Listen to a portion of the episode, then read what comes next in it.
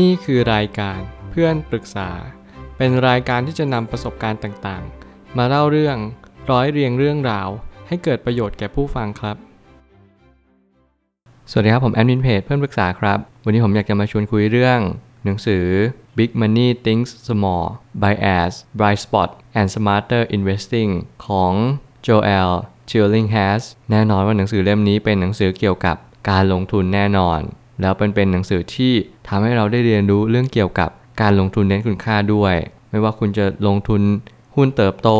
หรือว่าเน้นคุณค่าก็ตาม สิ่งที่คุณต้องคำนึงที่สุดก็คือ ราคา เพราะว่าราคาเป็นสิ่งที่สำคัญที่สุดมันเป็นดัชนีชี้วัด ผลตอบแทนของเราในระยะยาว แน่นอนว่าหลังจากที่ผมอ่านหนังสือเล่มนี้ ผมก็ได้รู้สึกว่าเออการที่ผมได้เจอหนังสือเล่มนี้ ไม่ใช่เรื่องบังเอิญ และสิ่งที่สำคัญกว่านั้นก็คือ ผมพยายามไขว่คว้าแล้วก็ค้นหาคำตอบว่า หุ้นที่ดีจริงๆเนี่ยมันก็คือบริษัทที่ดีใช่ไหมหลายครั้งที่เราไม่รู้ว่าการถือหุ้นมันคืออะไร แล้วบางคนก็กำลังมองว่ามันคือความเสี่ยง ตลาดหุ้น ตลาดทุน มันเป็นสิ่งที่เรากลัวมันมาก แล้วในความเป็นจริงมันเป็นแบบนั้นจริง ๆ หรือเปล่า ซึ่งหนังสือเล่มนี้กำลังจะบอก ให้เราเข้าใจว่าทุกสิ่งทุกอย่างอยู่ที่เรามอง บางครั้งจิตวิทยาการลงทุนก็สำคัญเหมือนกัน หากเรามองว่าหุ้นคือการลงทุน มันก็จะเป็นการลงทุน แต่แน่นอนว่าเราจะไม่ซื้อหุ้นในทุกๆ ราคา เราจะต้องดูมูลค่าบริษัท เราจะต้องดู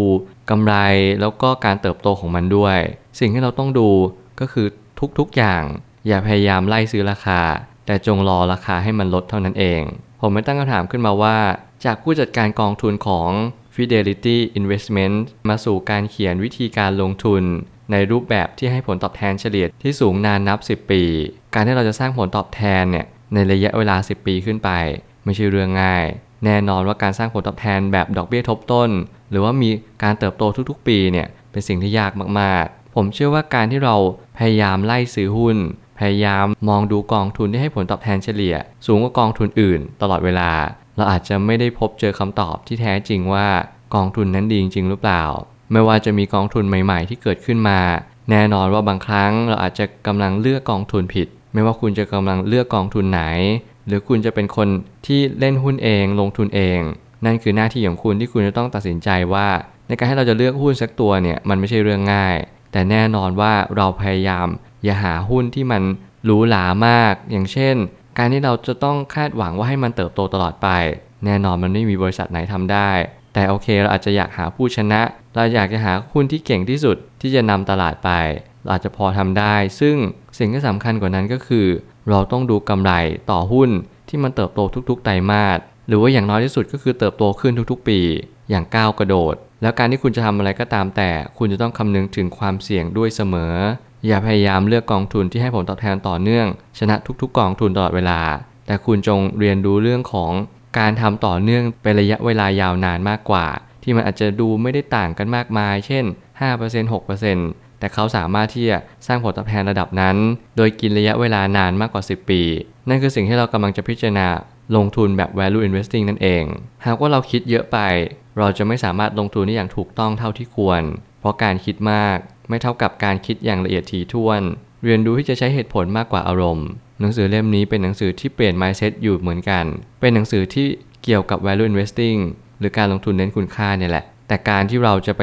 นั่งโฟกัสว่าเออเราเป็น value ไหมหรือไม่เป็น value ผมคิดว่ามันไม่ใช่หน้าที่สำคัญของการที่เราเป็นนักลงทุนมากกว่า หลายคนที่เป็นนักลงทุนต้องการผลตอบแทนที่สูงตลอดเวลา นั่นคือสิ่งที่เราคาดหวัง แต่หน้าที่ต่อไปก็คือเราจะรู้ได้อย่างไรว่า บริษัทนี้จะมีผลตอบแทนที่มั่นคงจริง ๆ ผมคิดว่าตัวชี้วัดที่สำคัญเลยก็คือ เราจะต้องเรียนรู้เรื่องของกำแพงของบริษัท หรือที่เรียกว่าโหมดนั่นเอง การที่เรามีกำแพงที่ป้องกันคู่แข่งให้มาทำลายเรา ไม่ว่าจะเป็น สินทรัพย์ หรือว่าบริการที่มันมีความมั่นคงจริง ๆ ที่ทุกคน เวลานึกถึง product นี้นึกถึง service นี้เขาก็จะนึกถึงบริษัทนี้ตามมา นั่นคือความหมายว่าเขามีอัตราการแข่งขันที่สูง แล้วสิ่งที่สำคัญกว่านั้นก็คือ พยายามหาผู้จัดการที่เก่งจริง ๆ การมีผู้จัดการที่เก่งสำคัญกว่าทุกๆ สิ่งทุก ๆ อย่าง เพราะการมีผู้จัดการนั้นมันหมายความว่า เขาจะสามารถจัดการจากสิ่งที่มี แล้วสร้างสิ่งนั้นให้เกิดประโยชน์สูงสุดได้ แล้วผมเชื่อว่ามันเป็นสิ่งที่ยากจริง ๆ ในการที่เราจะไปนั่งหาว่าผู้จัดการไหนดีไม่ดีอย่างไร ผมคิดว่าการสังเกตที่ดีที่สุดก็คือ ผลกำไร การดูค่าใช้จ่ายในบริษัท สิ่งเหล่านี้เป็นสิ่งที่เราควรดู แล้วเราควรจะเลือกหุ้นตามกลุ่มหรือว่าอุตสาหกรรม แม้กระทั่งตัวบริษัทที่เรารู้จักดีเท่านั้น นั่นคือจุดคลายแม็กเลย จุดบอดที่ทุกคนมักจะเป็นกันก็คือ เราไม่รู้มูลค่าบริษัทนั้นๆ อย่างแท้จริง การเลือกที่จะแกะงบการเงินเป็นสิ่งที่สำคัญยิ่ง ในการเลือกลงทุนในบริษัทที่ดีเยี่ยม หน้าที่ของคนเขียนคนนี้ก็คือ พยายามเรียนรู้เรื่องของการแกะงบ เราจะไม่พลาดในแต่ละตัว หากเราเป็นนักลงทุนหรือผู้จัดการกองทุนก็ตาม นั่นคือหน้าที่ของเราทุกๆ คน ที่เราจะต้องเรียนรู้เรื่องของบริษัทที่เราจะเข้าไปลงทุนน่ะมันดีพอหรือยังการจะไปดูค่า PE PBV หรือแม้กระทั่ง ROE ROA ก็ตาม สิ่งเหล่านั้นเป็นสิ่งที่เราควรจะดูเป็นแค่คร่าวๆ เท่านั้น เป็นแค่เกร็ดความรู้ เพราะสิ่งที่สำคัญกว่านั้นก็คือ free cash flow หรือแม้กระทั่ง discount cash flow ก็ตาม สิ่งที่คุณเรียนรู้เรื่องของ free cash flow หรือ discount cash flow ก็คือการที่เรารู้ว่าหุ้นที่เราเข้าซื้อเนี่ยในอนาคตมันจะมี free cash flow ที่ลดน้อยลง นั่นอาจจะเป็นโอกาสที่เราจะเข้าซื้อมัน หากว่าการคำนวณนนี้มันถูก discount ไปแล้ว เราก็เออเข้าซื้อในราคาที่สมเหตุสมผล กับสภาพคล่องของบริษัท แต่ว่าการที่เราจะไปดูแบบนี้ทั้งหมด มันอาจจะไม่ใช่คำตอบที่แท้จริง การดูทุกๆ องค์ประกอบเข้าด้วยกัน ค่อยๆ สังเกตแต่ละบริษัทไปนั่นอาจจะเป็นคำตอบว่า เออ จังหวะนี้น่าเข้าลงทุนนะ ราคาเหมาะสมผู้จัดการดี แถมมี discount cash flow ที่พอเหมาะพอควร เราก็เข้าลงทุนเลย เนื่องจากบริษัทที่ดีที่สุดอาจจะไม่มีอยู่จริงแต่เราสามารถตรวจสอบมูลค่าว่าสมเหตุสมผลไหม หรือว่าอัตราการแข่งขันสูงกว่า คู่แข่งในอุตสาหกรรมเดียวกันหรือไม่ แล้วนี่คือสิ่งที่เป็นข้อสังเกตที่สำคัญ คุณอาจจะไม่หาบริษัทที่ดีที่สุด เพราะผมคิดว่าบริษัทที่ดีที่สุดมันไม่มีอยู่จริง ณ วันนี้บริษัทที่ดีที่สุดอาจจะอยู่ในตลาดหุ้น หรือว่าอาจจะไม่ได้อยู่ในตลาดหุ้นก็ตาม ถ้าเกิดสมมติเราดูตลาดหุ้นไทยที่มี 700 กว่าตัว เราอาจจะเลือกมาสักตัวหรือ 2 ตัวที่ดีที่สุด แน่นอนวันนี้เป็นบริษัทที่ดีที่สุด แต่อีก 5 ปีหรือ 10 ปี เราจะการันตีไม่ได้เลยว่ามันจะเป็นบริษัทที่ดีที่สุดต่อไปหรือเปล่า หน้าที่ของเราก็คือ ลองดูว่ามันมีเสาหลักไหมที่ผมบอก มันมีกำไรเติบโตไหม มันมีการที่พัฒนาผลิตภัณฑ์ใหม่ ๆ บริการใหม่ ๆ หรือแม้กระทั่งผู้จัดการเนี่ยมีความดี มีความมั่นคงในความคิดไหม สิ่งต่างๆเหล่านี้มันเป็นสิ่งที่เราจับต้องได้มากกว่าราคา เมื่อราคาเป็นตัวชี้วัดของผลตอบแทน นั่นคือโอกาสที่เราจะลงทุน แต่แน่นอนว่าหลายคนที่กำลังคิดว่า เออ หุ้นมันแพงไปหรือเปล่า และหุ้นที่ถูกมันคืออะไร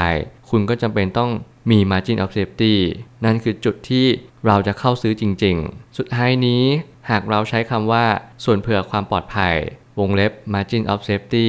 กันอยู่แล้ว ให้ลองใช้คำว่าส่วนเผื่อความไม่ปลอดภัย วงเล็บ margin of unsafety ดูบ้าง หนังสือเล่มนี้เบิกเนตรผมมาก เพราะว่าเป็นหนังสือที่ กลับคำนิดหน่อย ก็คือส่วนเผื่อความไม่ปลอดภัย แน่นอนว่าเราได้ยินคาว่าส่วนเผื่อความปลอดภัยกันมาดาดดื่นมากๆ ให้เราหาหุ้นที่มี current asset หรือสินทรัพย์หมุนเวียนเนี่ยลบด้วยหนี้สินทั้งหมด แล้วเราก็ประเมินว่าเออราคาที่มัน discount เนี่ยมัน discount หรือว่ามันมี margin of safety เนี่ยมากน้อยแค่ไหน อย่างน้อยที่สุดก็ควรที่จะมี margin of safety ลดลงจากผลลัพธ์ทั้งหมดเนี่ย20-30% นั่นอาจจะเป็นจุดที่เราควรจะเข้าลงทุนมัน เพราะว่าบริษัทนี้มีมูลค่าบริษัทถูกมากๆนั่นอาจจะเป็นจุดที่ทำให้เราได้กล้าลงทุนของบริษัทนั้นๆมากขึ้น แต่แน่นอนว่าหนังสือเล่มนี้ได้เน้นย้ำอีกเรื่องหนึ่งที่สำคัญว่าเราจะต้องรู้ว่าจุดที่มันไม่ปลอดภัยเนี่ยมันคืออะไรบ้าง แน่นอนว่าจุดที่ไม่ปลอดภัยก็คือจุดที่เราไม่รู้มูลค่าหุ้นอย่างแท้จริง หากว่าเราเข้าไปในจุดที่อันตรายเกินไป อย่างเช่นหุ้นมันกำลังถึงขาลง เราไม่ควรจะเข้าซื้อหุ้นตอนนั้น เพราะบริษัทนั้นมันมีส่วนเผื่อความไม่ปลอดภัยนั่นเอง ซึ่งส่วนเผื่อความไม่ปลอดภัย คือการที่เราจะสังเกตว่าบริษัทนั้นมีความไม่ปลอดภัยเท่าไหร่ บางบริษัทนั้นมีความไม่ปลอดภัยสูงมาก เช่น บริษัทที่เติบโตเร็ว กู้หนี้ยืมสิน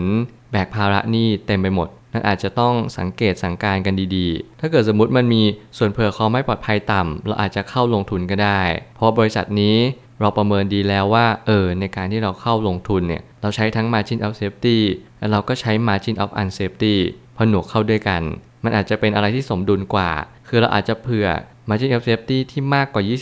20-30%ผมอาจจะให้ 50%เลยก็ได้ที่เราจะเผื่อทั้งปลอดภัยด้วย แล้วก็เผื่อทั้งไม่ปลอดภัยไปด้วยกัน แต่จริง ๆ แล้วผมก็ไม่แนะนำให้คุณดูราคาหุ้นที่ถูกอย่างเดียว สิ่งที่สำคัญกว่านั้นก็คือ เราจะต้องดูพื้นฐานบริษัท ว่าพื้นฐานบริษัทเนี่ยเป็นยังไง น่าลงทุนไหมมีหนี้เยอะหรือหนี้น้อย บางคนเน้นกลยุทธ์แบบเน้นการเติบโต เราอาจจะเน้นไปที่กำไรต่อหุ้น อาจจะเน้นไปที่การเติบโตของกำไรต่อไตรมาสหรือต่อปีก็ตาม สิ่งเหล่านี้เป็นสิ่งที่เราจะต้องเรียนรู้เรื่องความเสี่ยง ความเสี่ยงที่สำคัญที่สุดก็คือ เราไม่รู้ว่าความเสี่ยงคืออะไร